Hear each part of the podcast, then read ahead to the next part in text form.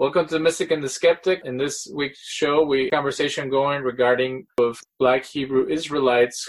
So we're here with Quentin Lewis. Tell us a little bit about your background, your organization, Ruach Echad. 24 years old. Uh, we're based out of Atlanta, Georgia. I have a business that's called uh, Ruach Echad, and uh, Ruach Echad is uh, it's Hebrew for one spirit.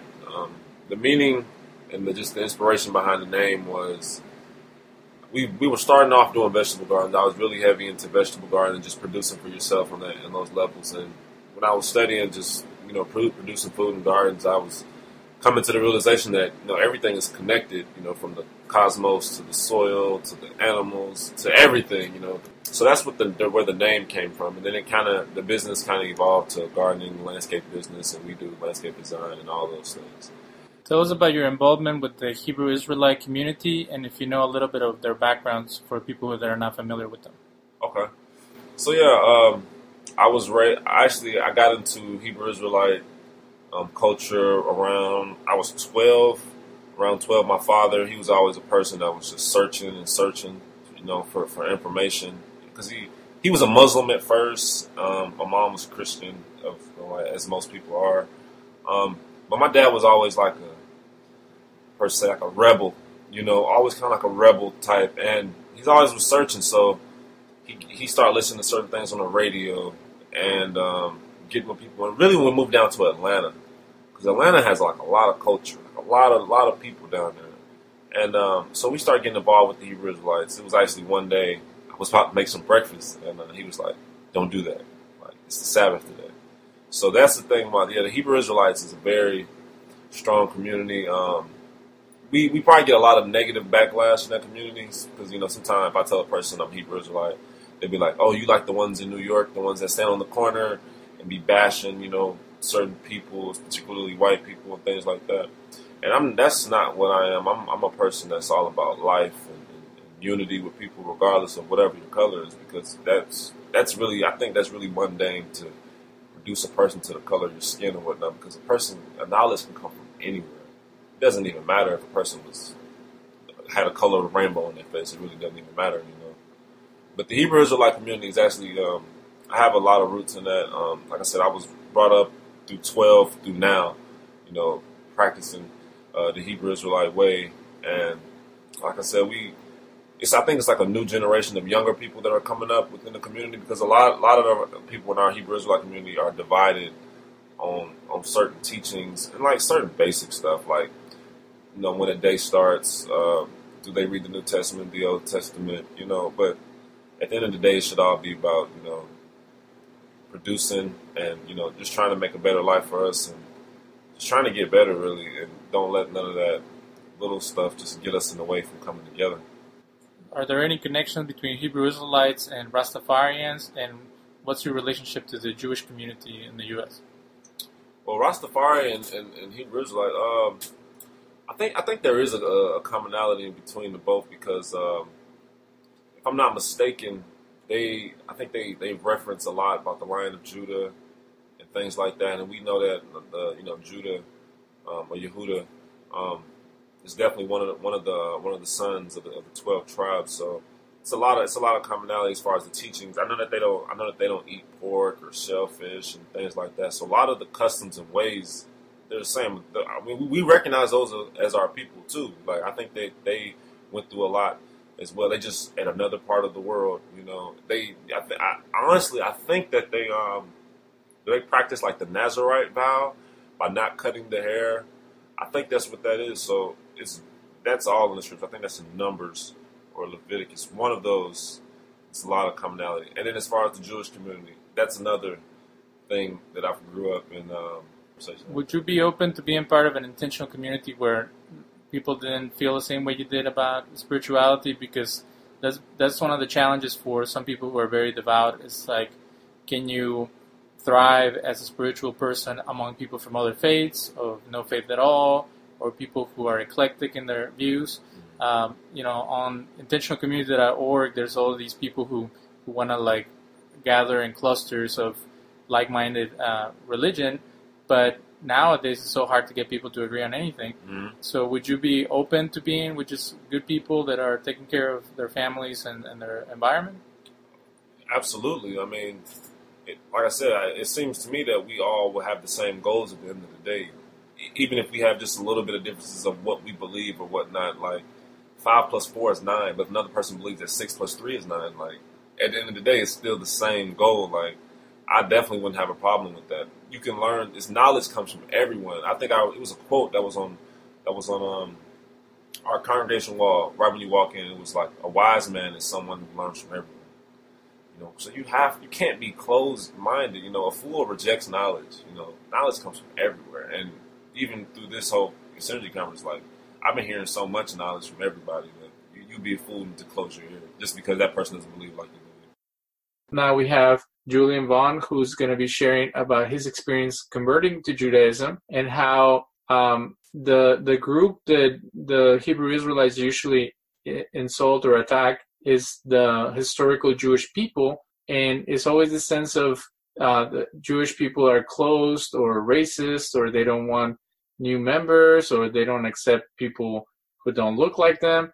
So I would like to for you to share your experience and how what has it been like? And are the stereotypes and the ongoing attacks uh, justified in any way? And it, to me it seemed that these uh, fellows who were um, attacking verbally everybody had a very little understanding of or knowledge of the the historic Jewish people and they were just um, attacking them for the sake of attacking them. And especially it's all connected to some type of counter racism, but it just um, we we've been trying to understand their reasoning and we can't really uh, grasp it. But we want to see, um, in your experience, um, ha- have you felt um, discriminated, ignored, or not um, as a full member of the Jewish people by joining them later in life?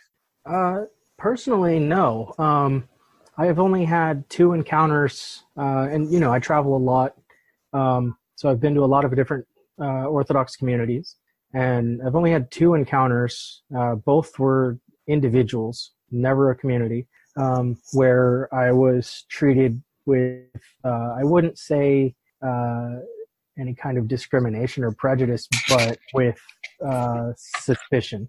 Uh, the the first encounter was really shortly after my conversion, after I had met with the Beit Din, um, and uh, there was a person in that particular community who uh, did not really didn't support uh, two of the rabbis on that Beit Din, and so he was uh, sort of opposed to anything that they did, including their conversions. And I was over at his house for a dinner one time, and he covered the wine and treated me as if I was a, a Gentile. And uh, but a few months later, even he resolved beyond that, and actually we're good friends now.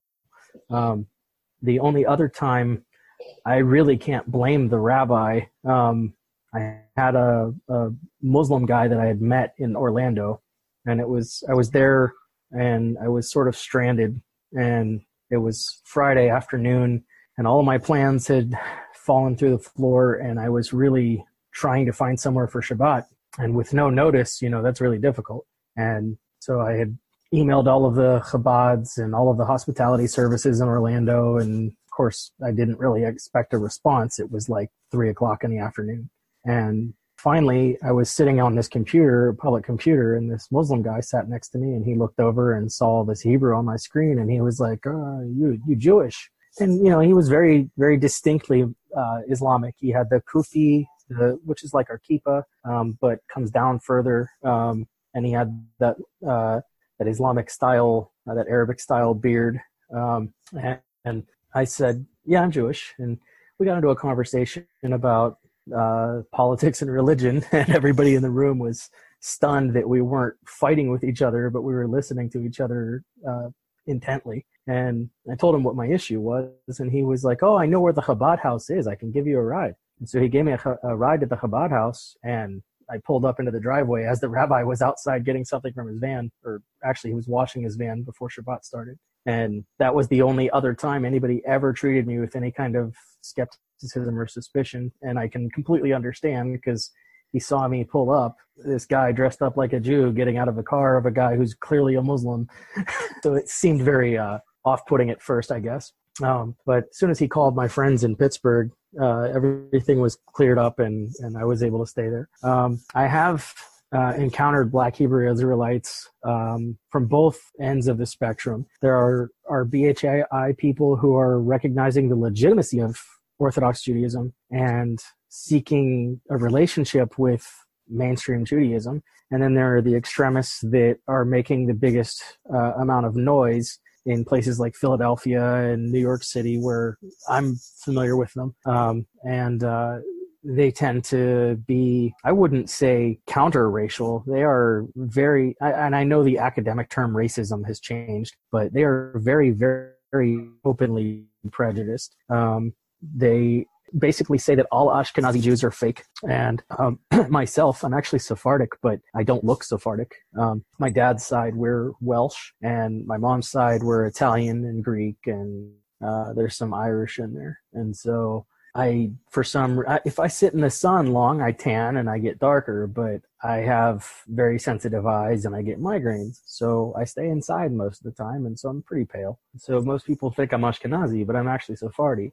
Um, but I say that because in my in my uh, debates with some Black Hebrew Israelites, uh, I've heard a lot of their their propaganda, their spiel, and it generally goes along the lines of the only true Jews are Black Jews from Africa, and they try to cite prophecies about uh, when Israel is punished, it will return to Egypt and things like that. The thing is, those things did happen 2,000 years ago. The Jewish people at the end of the, or at the end of the last era and the beginning of this era, they were scattered and they did return into slavery and things were bad. Um, but my most precise evidence against this this propaganda is the fact that the Cohen marker, it, the, which is a genetic marker that can identify a person of uh, of ancestry of uh, with Aaron, the high priest. Um, that marker is found amongst Ashkenazi Kohanim. It's found amongst uh, Mizrahi uh, Iraqi Jews. It's found among Yemenite Jews. It's found in Ethiopian Jews, and it's found in Sephardic Jews.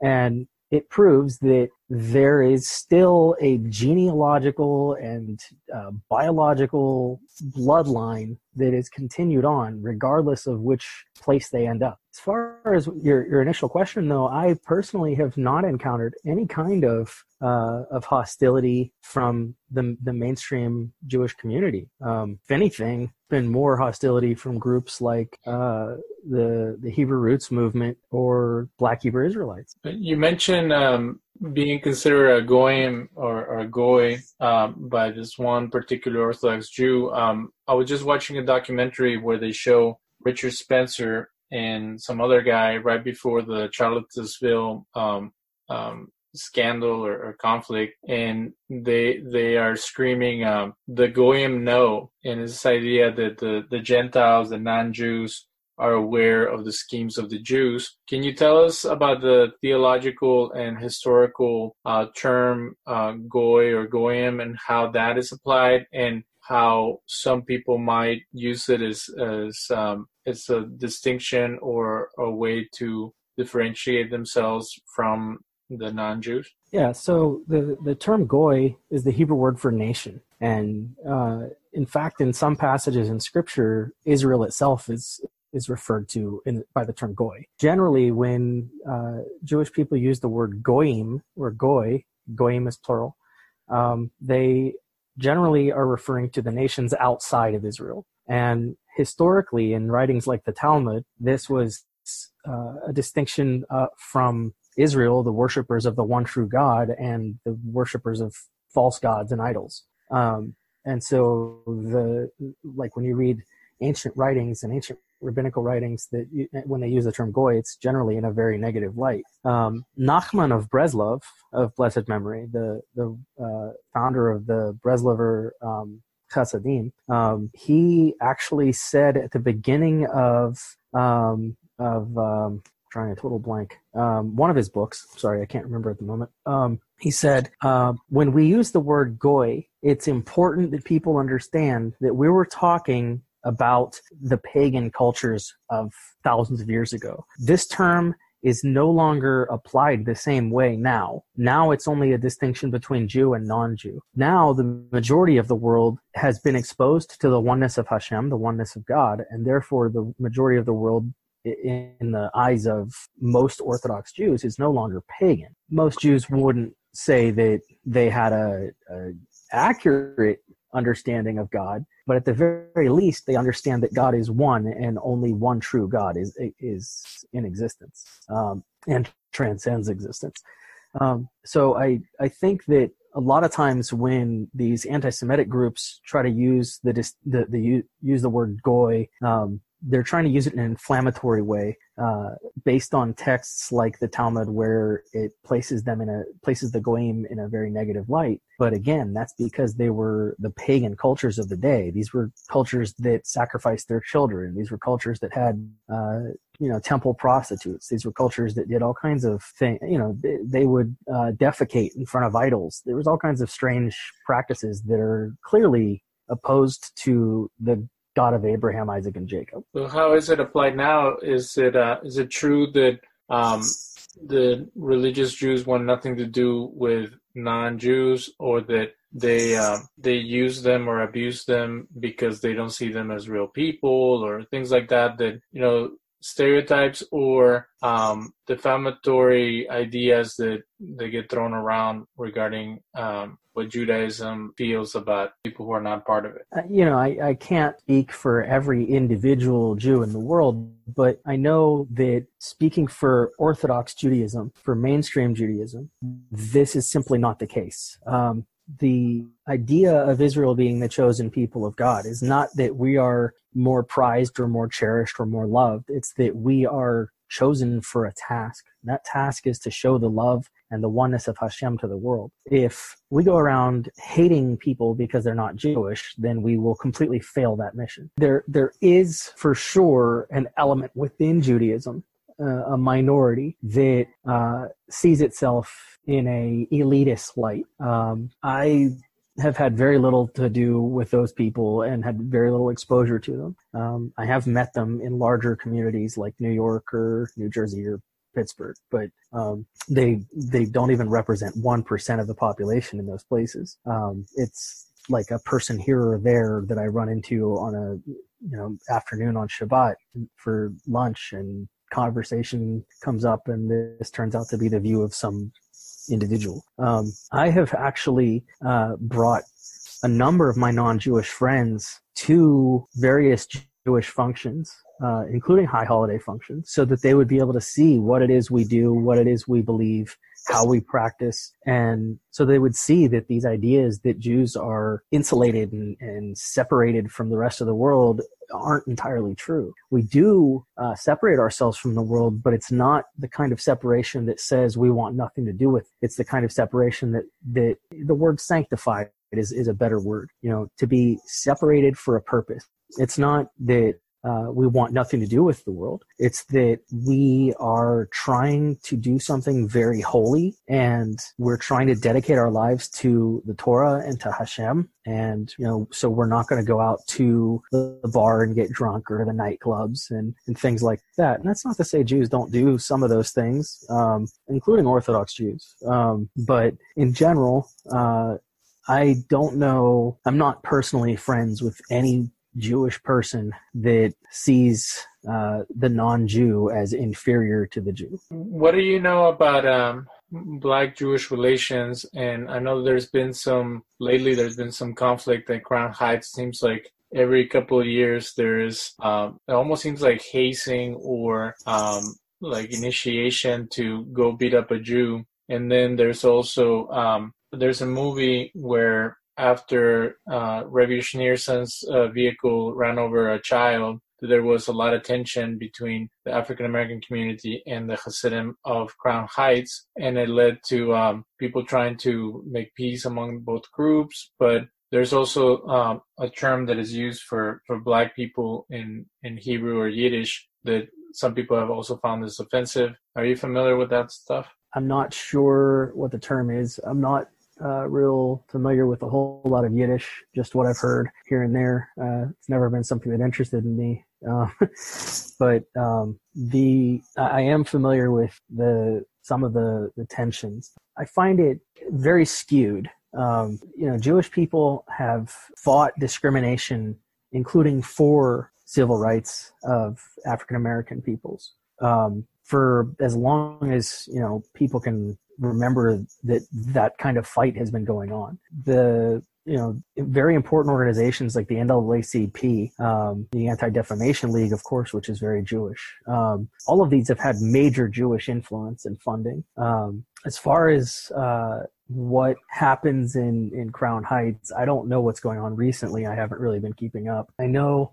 that uh, there's there are a lot of actual black Jews. Um, I remember when I was going through uh, my my conversion, there was a gentleman at the Chabad, the yeshiva where I would go to services, and um, very large black guy. Um, I, I, remember his name was Yosef, but I don't remember his his uh, his legal name. Um, fairly wealthy guy, very friendly. And nobody ever gave him a hard time. Um, I've met numerous Ethiopian Jews, uh, never seen them treated with any kind of disdain or or or anything like that. Um, now, I do know from them themselves there is a racist element within, like I said, within the minority of Judaism, just like the the, the whole world in general. Um, I know that, especially in uh, Israel, there's been uh, issues with really non-Ashkenazi Jews um, from any country being given the same treatment as the Ashkenazi Jews who were escaping Hitler, um, or not really escaping, but leaving Europe. But what was what happened recently in Crown Heights? well, I looked up the the term is Schwartz, which means black in in um, Hebrew, I believe, or um, in Yiddish, and then it's a it's actually a it's in German, so it's a German last name, and it becomes a nickname for someone who's black. So such a, you would have it in Spanish. Um, I saw that there was um, three African American uh, young men beat up an elderly uh, Jewish man, and I've seen that through the years where there's an attack or some type of um, situation where where a defenseless uh, religious person gets beat up by by some youngsters. Um, and, you know, that doesn't help with the race relations. But the one thing that people don't know is that uh, Crown Heights and, and like uh, some of the areas of Houston where the Orthodox Jews live are areas that are very poor and filled with crime. So maybe it doesn't have to do specifically with beating up a religious Jew, but it has to do with just people who are criminally minded um, bothering uh, people who are not. So, but it always becomes like racially um, charged because of uh, the clear distinction between the two groups. Maybe I know you know anti-Semitism. It it seems to rise and fall in waves, and uh, you know I'm I'm originally from Pittsburgh, where of course not too long ago there was a an absolutely uh, tragic and horrifying massacre a synagogue there. Um, I, I don't think that without uh, investigating carefully, we can really say if it was racially motivated or if it was just crime. But I do think that uh, just as much as there are anti-Semitic white people, there are anti-Semitic black people, and there are anti-Semitic Asians, and there's anti-Semitic anti-Semitic uh, Hispanic people. It doesn't have anything to do with race; it has to do with ideology.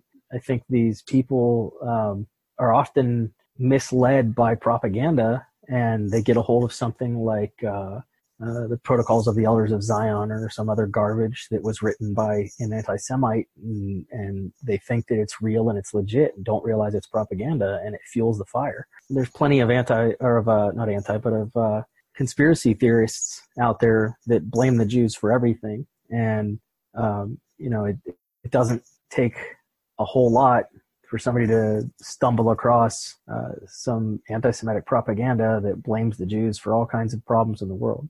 I think that those ideologies are the real problem. I don't think it's a racial thing.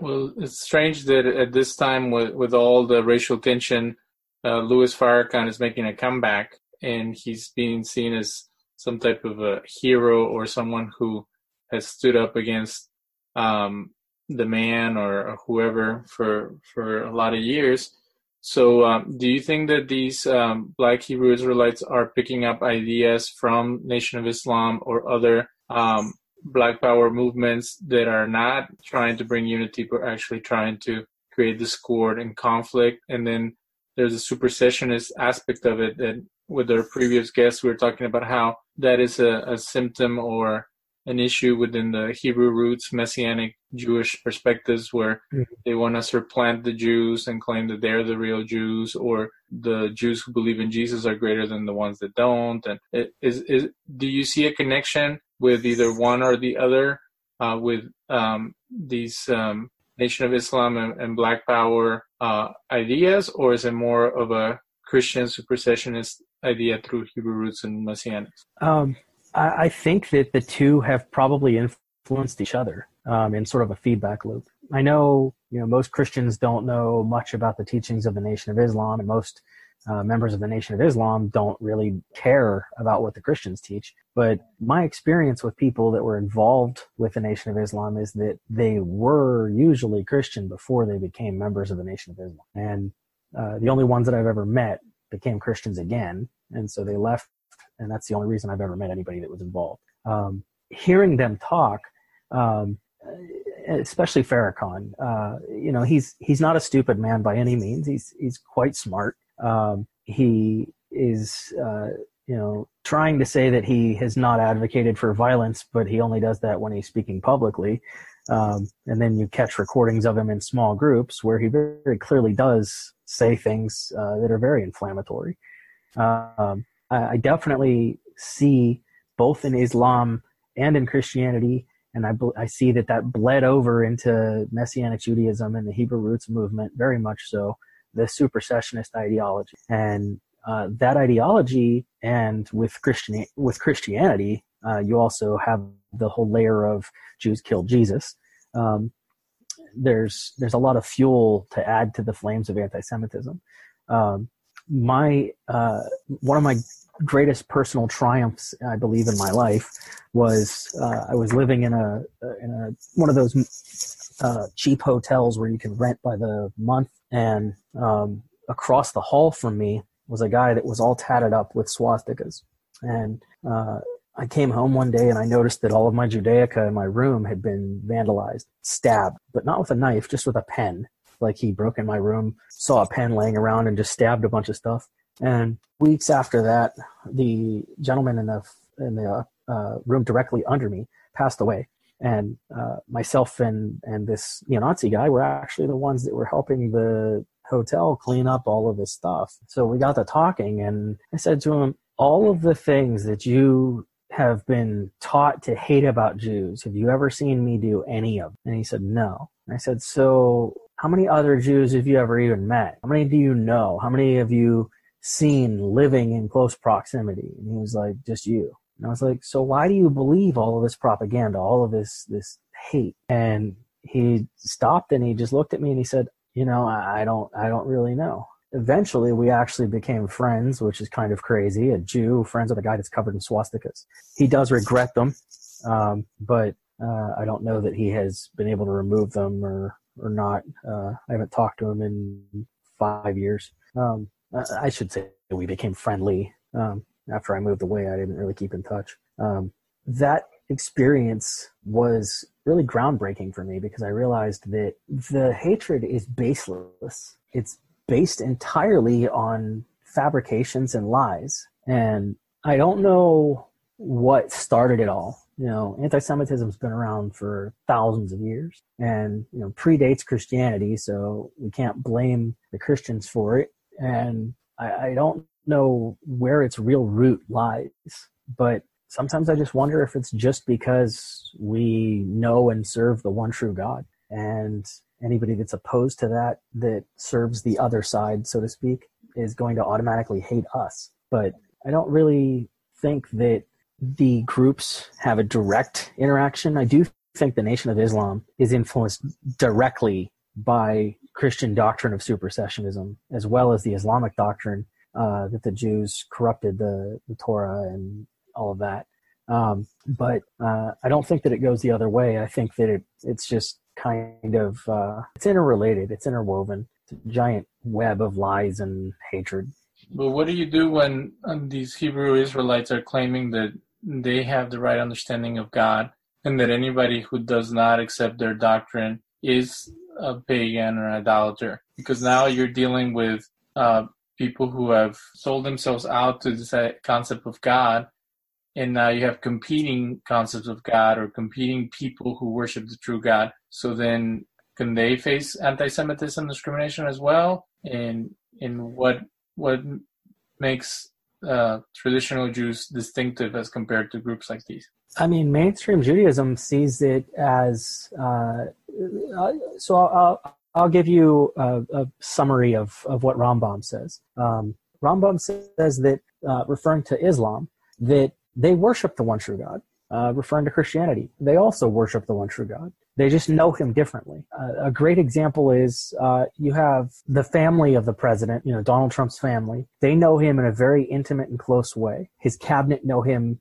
in a in a very close way, but not as intimately. And then the population of the country know him, definitely know him. We know who Donald Trump is. We know who the president of the United States is. Um, we may or may not like him. That's irrelevant, but we know who he is. But all of those those levels have a different understanding and relationship with that individual. With God, it's it's not that different. Um, what I find fascinating uh, is that Christian theology um, you know, as it developed, came up with an idea of God that is very distinct from the Jewish idea. Um, of course, referring to the Trinity, um, and uh, yet uh, Jesus, in his own teaching, said to uh, the woman at the well in uh, the Gospel of John, I think, um, if I remember right, he said, "We know who we worship, for salvation is of the Jews." So here he admits that the Jews know who they worship; they know God. And so the idea that there should be some further revelation that would deviate from the Jewish understanding of God is, is sort of uh, confusing to me. Uh, regarding what you, your original question was um, about the, the competing groups' theologies, I don't think uh, from what I've studied about uh, the, the Black Hebrew Israelites, for example, that uh, they have a different concept of God. I don't think that the Nation of Islam or Islam itself have a different concept of God. They have a different uh, approach in how to serve Him. They they definitely value certain qualities over others. Um, uh, you know, we we would hope that people would value love and kindness and charity more than uh, judgment and wrath and vengeance. Um, but for some reason, uh, they they choose the latter I see uh, a lot of of not so much theological problems as um, historical problems. They have a alternative history, uh, and so they reinterpret all of the text and try to uh, filter mainstream Judaism out and substitute themselves um, so that they can assert the authority that uh, they think that that gives them. Um, I don't really understand uh, why they they try to do that other than hubris. But this idea that uh, focusing on cursing and insulting and they, they not only use biblical curses, they use a lot of foul language. Then they they personally attack people and humiliate people? Is it, like I said in the previous show, is it this idea of the Bible running amok where anybody can grab a Bible and interpret any way they want and use it in destructive and negative ways? Or is it um, poor understanding of, of the text? Or is it, like you said, manipulating the text to push their particular agenda or, or, all the above in your opinion oh it's definitely all of the above um, the, the the use of curses and things like that um, there are what are called imprecatory prayers uh, in in Psalms and Tehillim, where David prayed against his enemies and, and prayed for God to avenge him and and to crush the wicked and break their teeth and all these types of things. You know, I've heard different positions expressed in in Judaism uh, you know, due to various political issues um, with uh, nations that hate Israel uh, regarding should we pray such things. And uh, the, the truth is, in the Amidah, we do pray something similar. Um, the the Shemona Esrei, the daily prayer, um, the the the cornerstone of the daily prayer, uh, it does have a additional. Uh, we call it a blessing, but uh, it's a prayer against heretics. It's a prayer against apostates. It's a prayer against those who would lead people into false belief and and uh, those who would identify themselves as enemies of God. Um, but we're not getting specific with it. We're not praying that uh, you know an individual uh, be punished or anything like that. We're just basically praying for an end to sin and wickedness and lies and deceit, um, which includes arrogance and and uh, and narcissism and all of those types of things. And I feel like a lot of those traits uh, go hand in hand with a lot of these groups. You see their leaders um, uh, grasp for power, and then that seems to be all they want is more and more power. Um, I've seen it in uh, every, but in congregational religions, uh, where people go to hear teachings or sermons or or uh, lectures from you know some uh, revered uh, leader of some sort.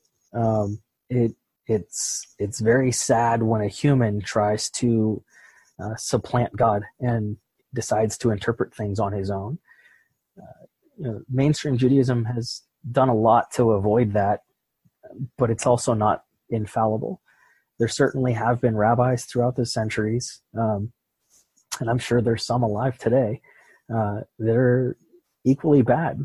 Um, you know, I can think of one in the 17th century who created just an absolute catastrophe amongst Judaism. Uh, but I, I just I really think that the problems that they have stem from a war internally against submitting to God. Uh, I remember in that conversation I had with the, the Muslim guy who brought me to the Chabad house, I, I had mentioned to him, I also believe in Islam. And he looked at me and he was like, What? And I'd actually said that to a few other Muslims while I was in Florida. And so this was something that has become sort of a running thing for me because I do believe in Islam. Islam means submission. And, and as I understand it, nobody can be righteous, nobody can be holy, nobody can be connected to God unless they submit to God. The problem is that people have this idea that they know what God wants.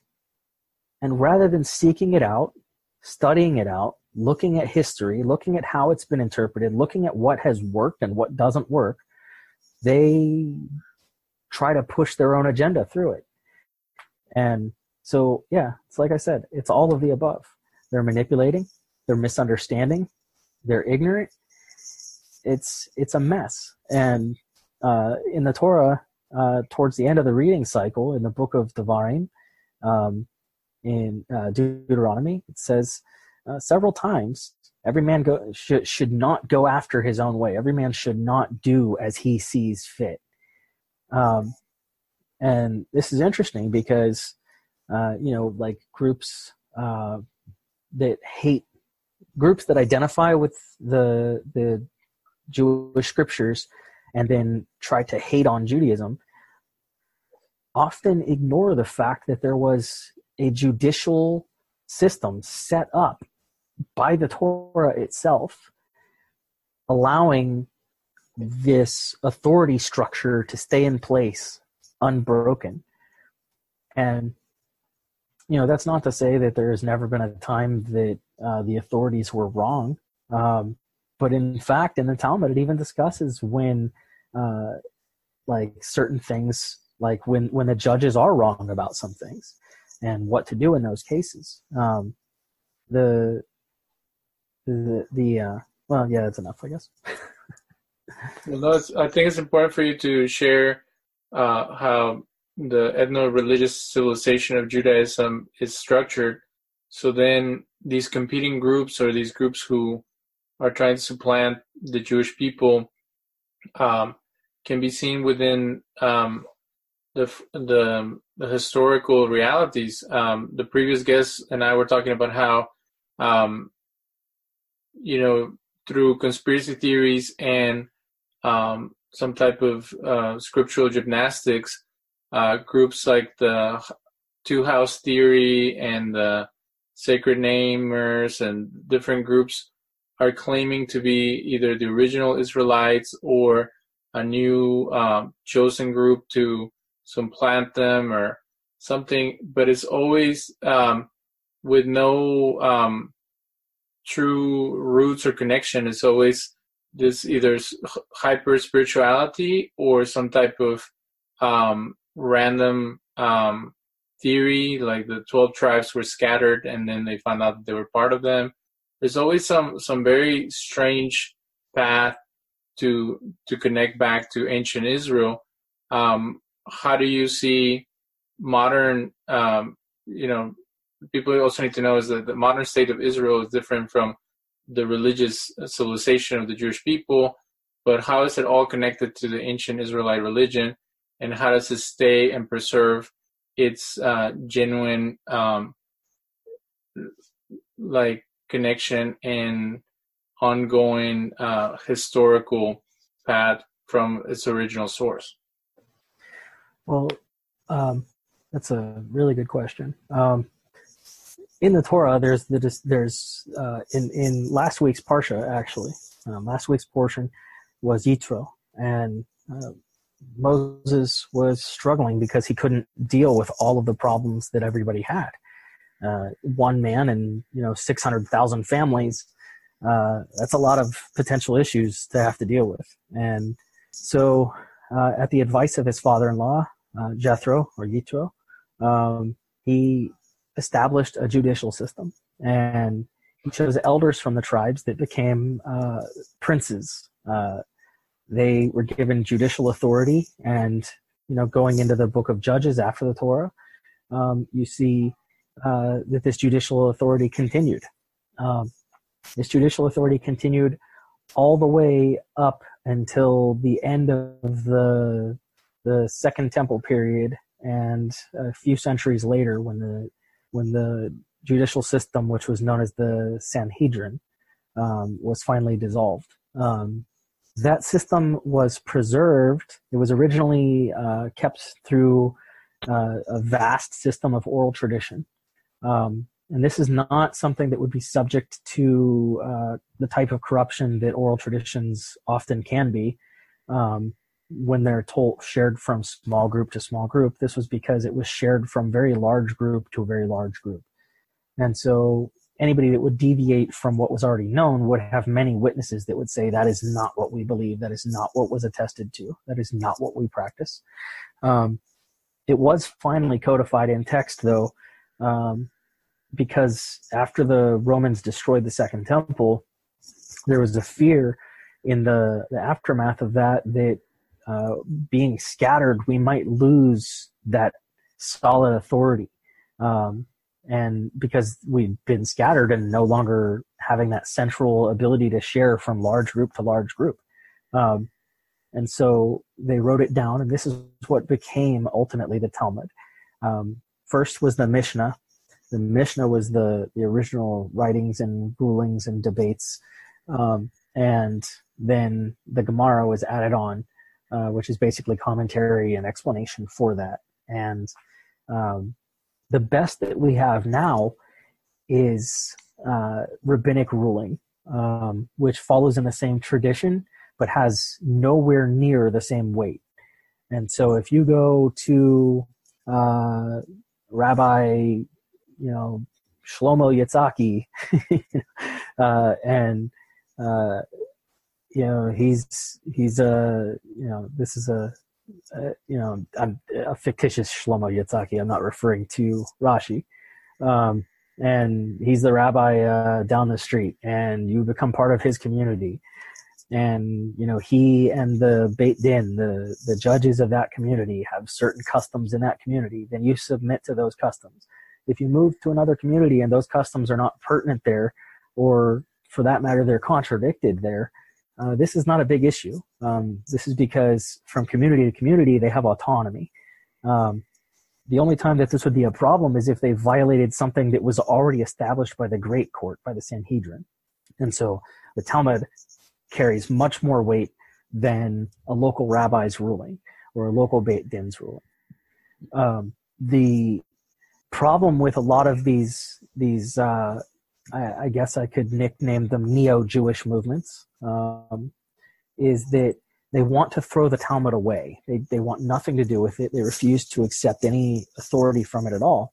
Personally, I found that most of the time, not all of the time, but most of the time, these people have never actually read the Talmud at all. Um, they might have read a, a, passage from it or something, and then uh, taken that passage far out of context in order to you know make it sound like it's an archaic and useless book.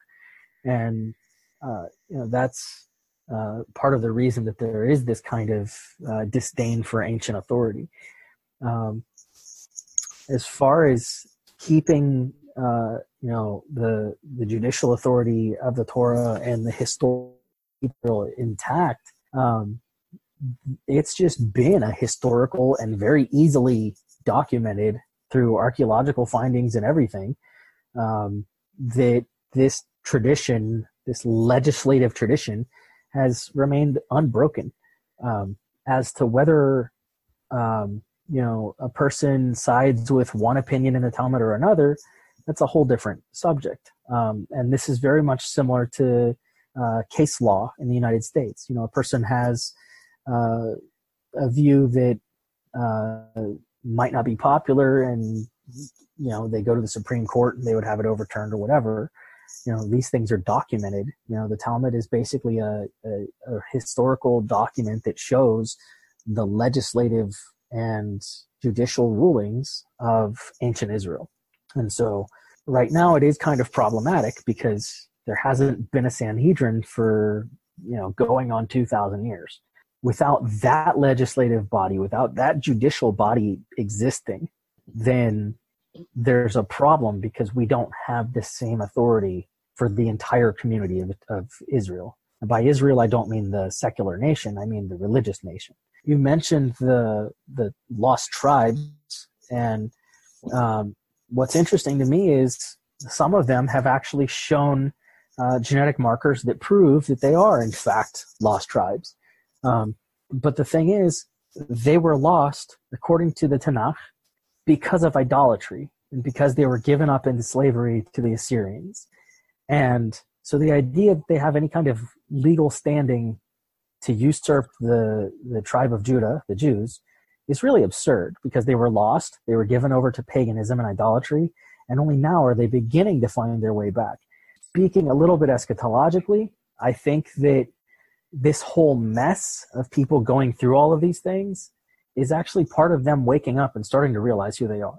Um, it's, uh, I guess, to be likened to birth pangs, right? Like birthing pains. When you say realizing who they are, are you talking about that they are the lost tribes who are lost into paganism, or that that, that they'll eventually come back to the Jewish fold? That they'll eventually come back to the Jewish fold. Um, and there's there's numerous prophecies in the in the Navim, the books of the prophets, that refer to the restoration of those tribes, and uh, we do believe that uh, there will be a messianic era, and that when Mashiach comes, that they will be restored, that the twelve tribes will be brought back together and become one Israel again. Um, and I think that this perhaps is the birth pains of that happening. Uh, and there's confusion because there's cognitive dissonance going on. You know, people had, uh, you know, the majority of these people come from countries where they were either Muslim or Christian already at this point. And so they have all of these religious ideas that they know go very clearly against Judaism, and they're wrestling with what is and what isn't. And for a lot of people, it's very hard to challenge tradition. Uh, the implications for some of these people is is very serious because uh, you know in their minds there's this eternal hell, and uh, if they're wrong, then they're going to go there, and if they're right, then does that mean that their grandparents and their great grandparents and their great great grandparents all went to hell? Um, and so it's it's it's more complicated than just uh, you know the arrogance that's involved with some of these people. Um, there's there's so many facets to what's going on that we really can't put our finger on any one single thing. There's just too many variables. Um, I, I do definitely, though, believe that the leadership in these movements uh, should really take a more humble approach and look historically at who they are and where they stand. Um, the it's just the idea that you can just uh, come along and overthrow, you know, a 2,000 year old religious system, uh, referring to rabbinic Judaism, because prior to 2,000 years ago, the Judaism that is today did not exist. 2,000 plus years ago, there was uh, what was called the, the sacrificial cult, the Jewish sacrificial cult. We had the Jewish sacrificial system set up. And uh, by cult, I don't mean, you know, like, you know, the, the normal sense of the word in modern English. I mean uh, the, the, academic sense where everybody is um, focused on the worship of one uh, one leader or one being, or which, in, of course, our case was is Hashem. Um, but while the temple existed, uh, we did practice things differently. And since the temple was destroyed, rabbinic Judaism took over and is not vastly different, but there are differences. Uh, you know, we substitute prayer for the sacrifices, but all of that is with the intention of returning to the to the temple once the temple is rebuilt. Um, may it be speedily done in our days. Julian, something that we haven't touched in this interview is this idea of of following scripture only. Um, the one uh, Hebrew Israelite friend of mine mentioned that that's what they do. That they're they're the only ones who follow the Bible faithfully, and and it would be without any form of interpretation other than their own. But um, you know, I saw this video that is both uh, hilarious and disturbing of a of a man in, here in Houston who was roasting a baby goat um, after killing it and ready to celebrate Passover. And he was wearing his own set of priestly garments and claiming that that's what you should do according to the Bible. Uh, have you heard of, of any black Hebrew Israelites uh, wanting to sacrifice animals or wanting to follow biblical religion to a T? Because again, it goes back to being selective in what Bible verses they want to use and only portraying the biblical Israelites in a way that that benefits their current lifestyle. Uh, she did mention that they're trying to eat um, as kosher as possible, and they're trying to keep the Sabbath.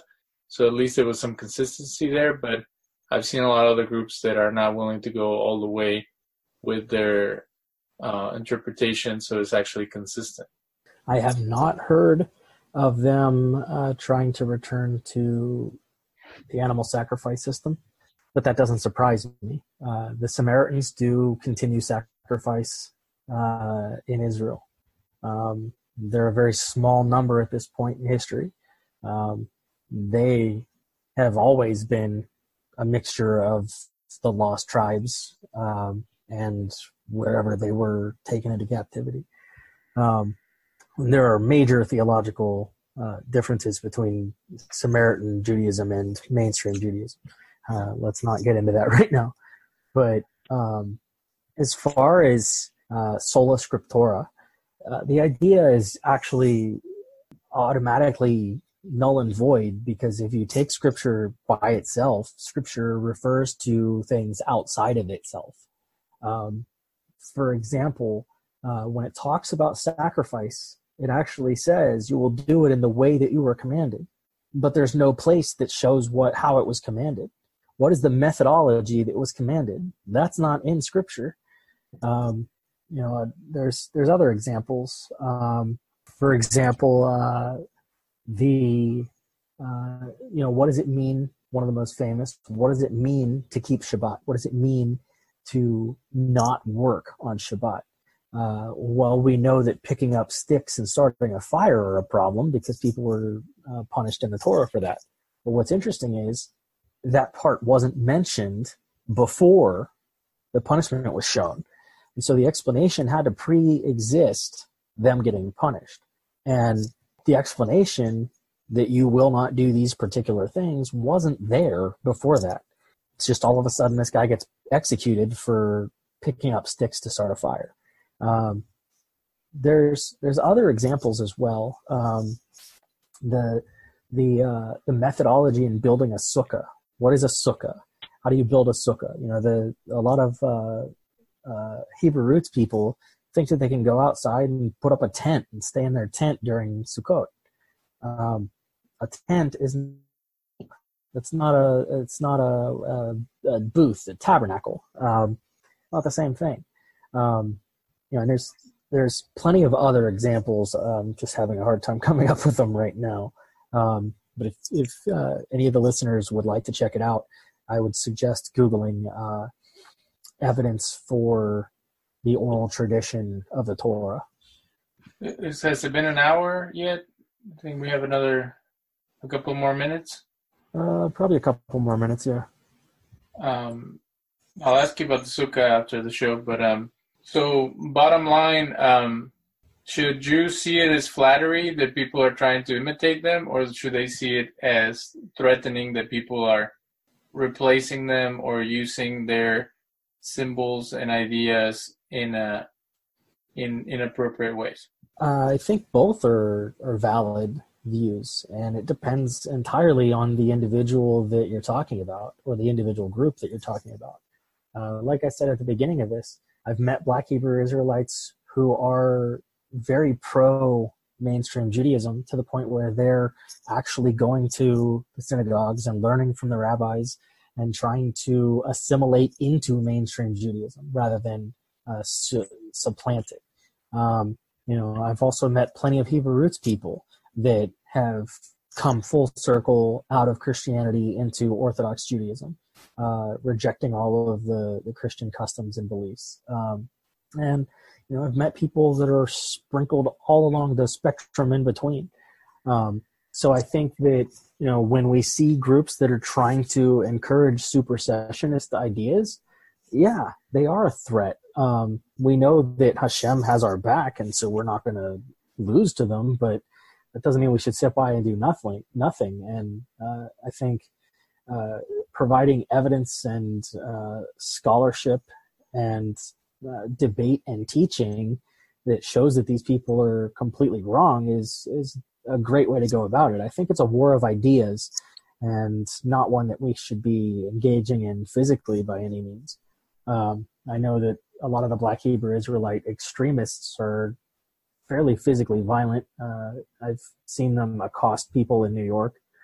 Um, but like I said, I've met others uh, here in Dallas actually uh, at the Kosher Tom Thumb here um, that were very friendly to me and uh, two of my other friends that are that were dressed very Chabad traditional.